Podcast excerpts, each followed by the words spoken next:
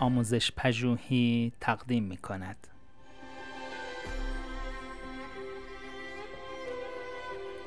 صد نکته در کلاس داری گوینده محمد نیرو. نکته سی و یک.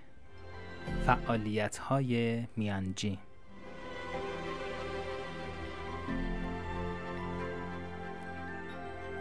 تغییر نوع فعالیت در یک جلسه کلاسی می تواند باعث بروز مشکلاتی گردد.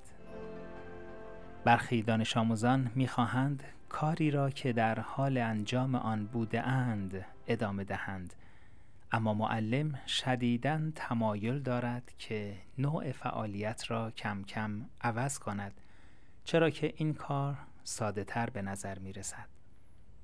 با این حال یک راه مناسب برای عوض کردن فعالیت ها استفاده از یک فعالیت میانجی یا واسط است.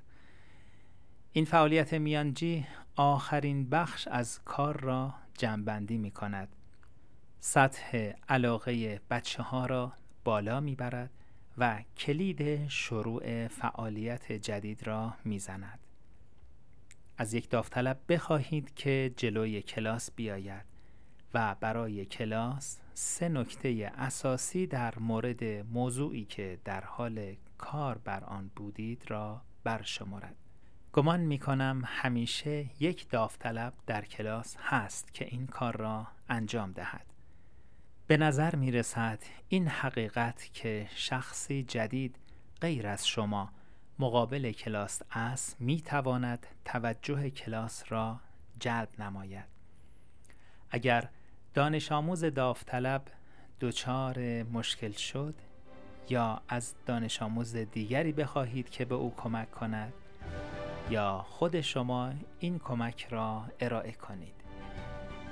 از این شیوه برای نتیجه گیری از کاری که انجام شده استفاده کنید.